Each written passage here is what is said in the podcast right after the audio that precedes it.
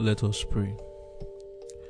We thank you, our loving Father, for how you have been with us throughout today. We thank you, Lord, for protection and guidance. Thank you for providing all that we need to make our life sustained and make it comfortable. We are grateful to you, Lord, for the air we breathe, the water we drink, the food we eat, the protection and guidance in going out and coming in. Glory, praise, honor be unto your name now and forevermore. Once more, Lord, we ask that you bless us even now as we go through your word. We pray, Lord, that our spirituality shall be revived. We ask, Father, that you grant to us the gift of your Spirit even now. Speak to our hearts, dear Lord.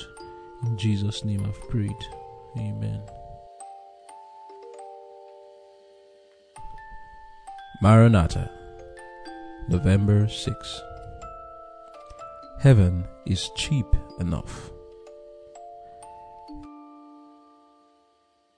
He shall see his seed, he shall prolong his days, and the pleasure of the Lord shall prosper in his hand. He shall see the travail of his soul and shall be satisfied. Isaiah 53, verse 10 and 11. The love of God is without measure, without comparison.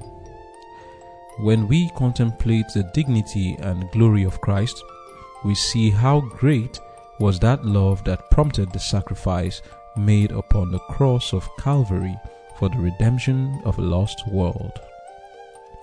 This theme will fill the saints with wonder and amazement through eternal ages. And why should we not meditate upon it here in this world? Oh, the mystery of godliness, God manifest in the flesh. This mystery increases as we try to comprehend it.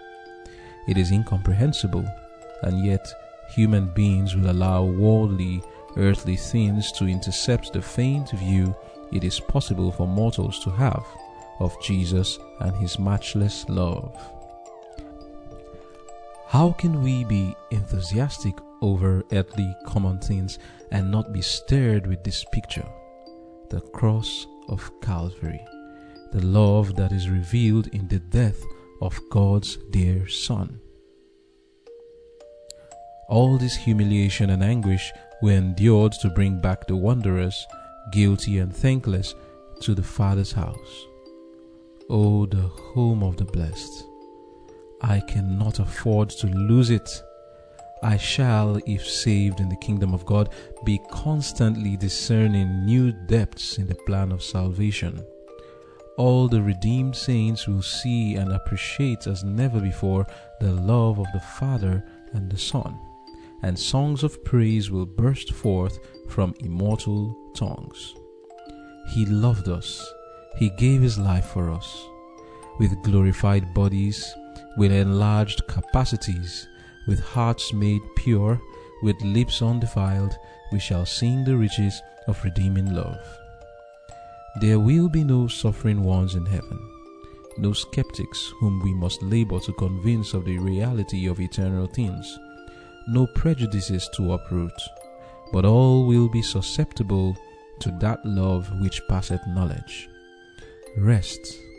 Thank God, there is a rest for the people of God, where Jesus will lead the redeemed into green pastures by the streams of living waters which made glad the city of our God.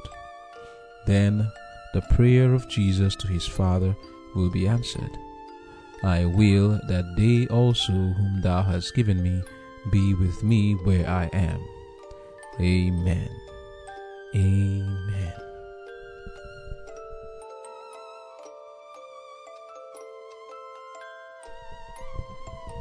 Heaven is cheap enough.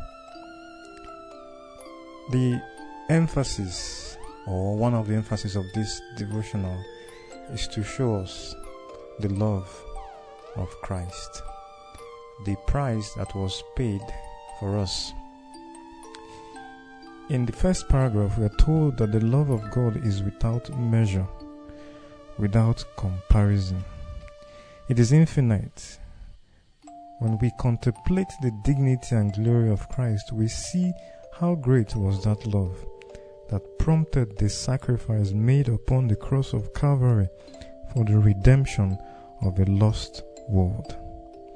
We have two characters here. We have Christ Himself, and then we have the lost world. The Bible says in the book of Romans 5, Romans 5, verse 7, it says, For scarcely for a righteous man will one die. Yea, peradventure, for a good man, some would even dare to die. Verse 8 But God commended his love toward us, in that while we were yet sinners, Christ died for us. And that's why the reading it says that when we contemplate the dignity and glory of Christ, we see how great was the love that prompted the sacrifice, a love without measure. For scarcely for a righteous man will one die. That is, when you look at our world today, no one there dies for another person. Every man on his own account. Less, much more to die for a criminal. Because, like I said in the reading, we have two characters Christ, the righteous judge, the majesty of heaven, the Prince of Peace, the King of the whole universe, the one who made man and everything that is in it, the hundred billion stars in the universe, and the hundred billion Milky uh, galaxies that we have in the world. Were made by Christ, and the other worlds. Innumerable, and then this one lost world that he could have dissipated or that could have been vanished. Then to die for someone who merited it, we could say that was a commendable act. That's a noble act to stand for those who are who are oppressed, those who are mistreated, those who are ill, ill, ill, ill treated. To stand for them is a justifiable cause. But who there dies for a criminal? I'm just imagining someone comes to your house and then barges into your house, steals your property, your car, your money, and then does some other evil acts. Even to the extent of, as we know, some sad experiences rape your daughter, and then is put into the prison. then the next day, we you are found in the police station asking that the man should be released that you want to take his place. You want to free him. It's it sounded like madness, is it not? It sounded like stupidity.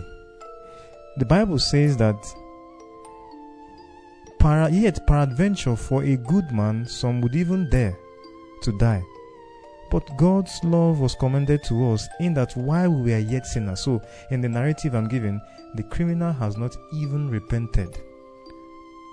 And in quote, it will be seen like you're foolishly going to the police station and asking, please let him go free. You let him go free in advance. That is that whenever he repents, the story, as I'm telling it, is is is it's sounding unbelievable. But that was the love that God had for us. We too rea- we realize later in our lives that we are sinners. It's not always from our birth or as early as possible. Some of us late, some people at deathbed. That's when we even realize that we need a savior. And before the thought comes to our mind that we need a savior, we are told that Christ has already died ahead of time. God's love for man is cannot be comprehended it cannot be explained.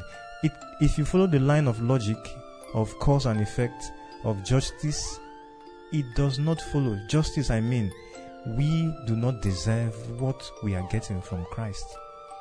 Then, on top of that, you bring the criminal home. Or, on top of that, you tell the criminal, there's a money I'm leaving for you. Whenever ABC happens, you can take that money. I have paid for ABC. Almost like in our case, Christ Himself. plans and says, If anyone believes in me, though you have done me wrong, you have cost me my life, I have paid for your sins in, on Calvary, I hold no grudges against you. If you accept me, if you accept the payment I've made for you, excuse me, if that man paid in the police station and said, the criminal, whenever he says, let he that he has he's sorry for whatever he has done and then he pays the bail for that man in the prison in the police station. Whenever he comes to his mind and say i'm sorry i have paid for the bill which criminal will not jump at the offer?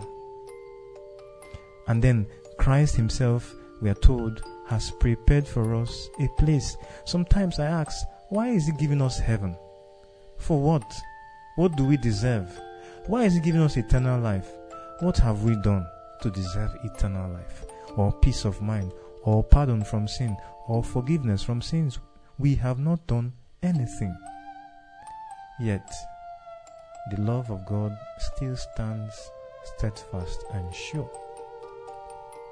When he came here, we even murdered him. And all sorts of names we are called, we are labeled. He was labeled by all sorts of names. Yet, he held on to the love he had for us and said, I will save man at whatever cost it may be to me. Satan tempted him in so many ways to turn him back from his mission, but he remained steadfast.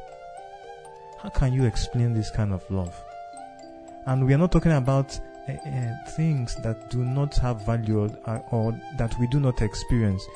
For Christians, we know we have experienced forgiveness of sins. We know we have experienced victory in, in one or two areas of our lives. And we are told it was the cross that made it possible. So we are not talking about something we are not already experiencing or something that's going to be in the future per se. The kingdom of God is even within us today. And we are told Christ paid the price. Friends, for me, it's really amazing. It's really, it's really something to really take our time and our minds. Not something that nothing can be compared to. And I know one of the reasons why nothing can be compared to this love is that there is nothing in this world that was able to save me from sin, my own habits. There was no amount of money or influence. There was nothing I had that could pay for my sins or the guilt and the doubts and the struggles I had with different habits and sins. Nothing except Jesus made that sacrifice. And that's why you see some people today who have not understood this sacrifice or the offer Jesus has for them. Some commit suicide. Some out of frustration run away from their homes and their families. Some take to drugs some try to end their life because of the misery. And the reason is because there is nothing they have attempted in this life that could solve their problem. But all who have accepted Christ can understand the freedom that comes from Him. And that freedom is at the price of the cross. Heaven, then, which is like a bonus, unmerited as it is, is indeed cheap, for we have nothing here to pay for it. I really pray that the love of Christ will keep expanding in our minds and make us subdued and make us humble before Him and make us know that we really didn't deserve not anything, but indeed He has loved us. May this love continue to grow in our hearts in Jesus' name. Amen. Heaven is cheap enough. In light of what my brother has just said, then we ask ourselves the question how much does eternal life cost then? It costs the death of Jesus, but who paid it? It was not me, it is Jesus that paid. So, how much is it? How much do you pay to get to heaven? How much do you pay to get the blessings of eternal life and all other pleasures that come with it? You see that heaven is cheap. If you were asked to pay by yourself, after paying, you wouldn't be alive anymore to even get to heaven because the price ought to be your life. But Jesus paid the price for us. And now it is actually, in comparison, it is free. The only thing you have to give up are the things that even stopped you from being there in the first place, which is your sins. That's all you have to give up your sins. Every other thing that comes are not necessarily you giving up your sins. What I mean is, when you give up your sins, it may come with losses in this earth.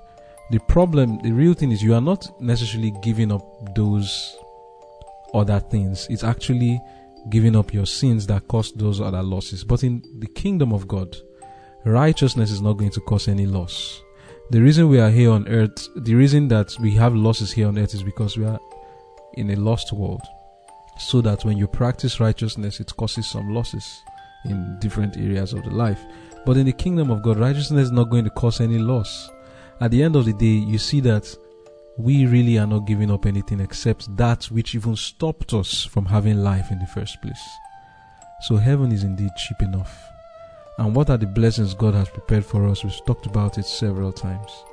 The mansions, the enlarged capacities, like I'll say, our eyes will be sharper than the Hubble telescope. We can be able to see from here to other planets. Our eyes will be really, really sharp. We'll be able to fly from one place to another. We'll have crowns and mansions kept for us life will be eternal and bliss all over the place. This is what God has kept for us. You can listen to the past devotions on our high calling where we have heaven is cheap enough and even others before that to get the understanding of what this is. But the point today to understand is it cost the death of Jesus, but he paid, we did not pay. So it came at no cost to us. It came at every the cost of heaven because heaven is heaven because of Jesus. heaven is not heaven if Jesus is not there. So God gave his best gifts. And that was what heaven cost him, but it didn't cost us anything. So why would we want to lose this opportunity? Like it was said in devotion, I cannot afford to miss it, and none of us should permit anything to stop us from making it to heaven we should really contemplate these things properly and ask ourselves are we being penny wise and pound foolish?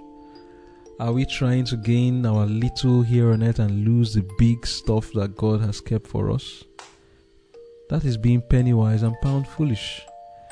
We should think properly about this thing and ask ourselves, what shall it profit a man to gain the whole world and lose his soul? Think about it and make the wise and right decision. May God give us grace to make this decision in Jesus' name. Amen. Let us pray. Our Father, we thank you for letting us have a glimpse of how much you love us.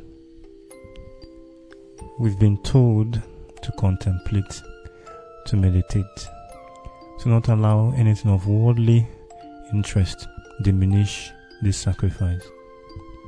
Father, we understand it's expensive.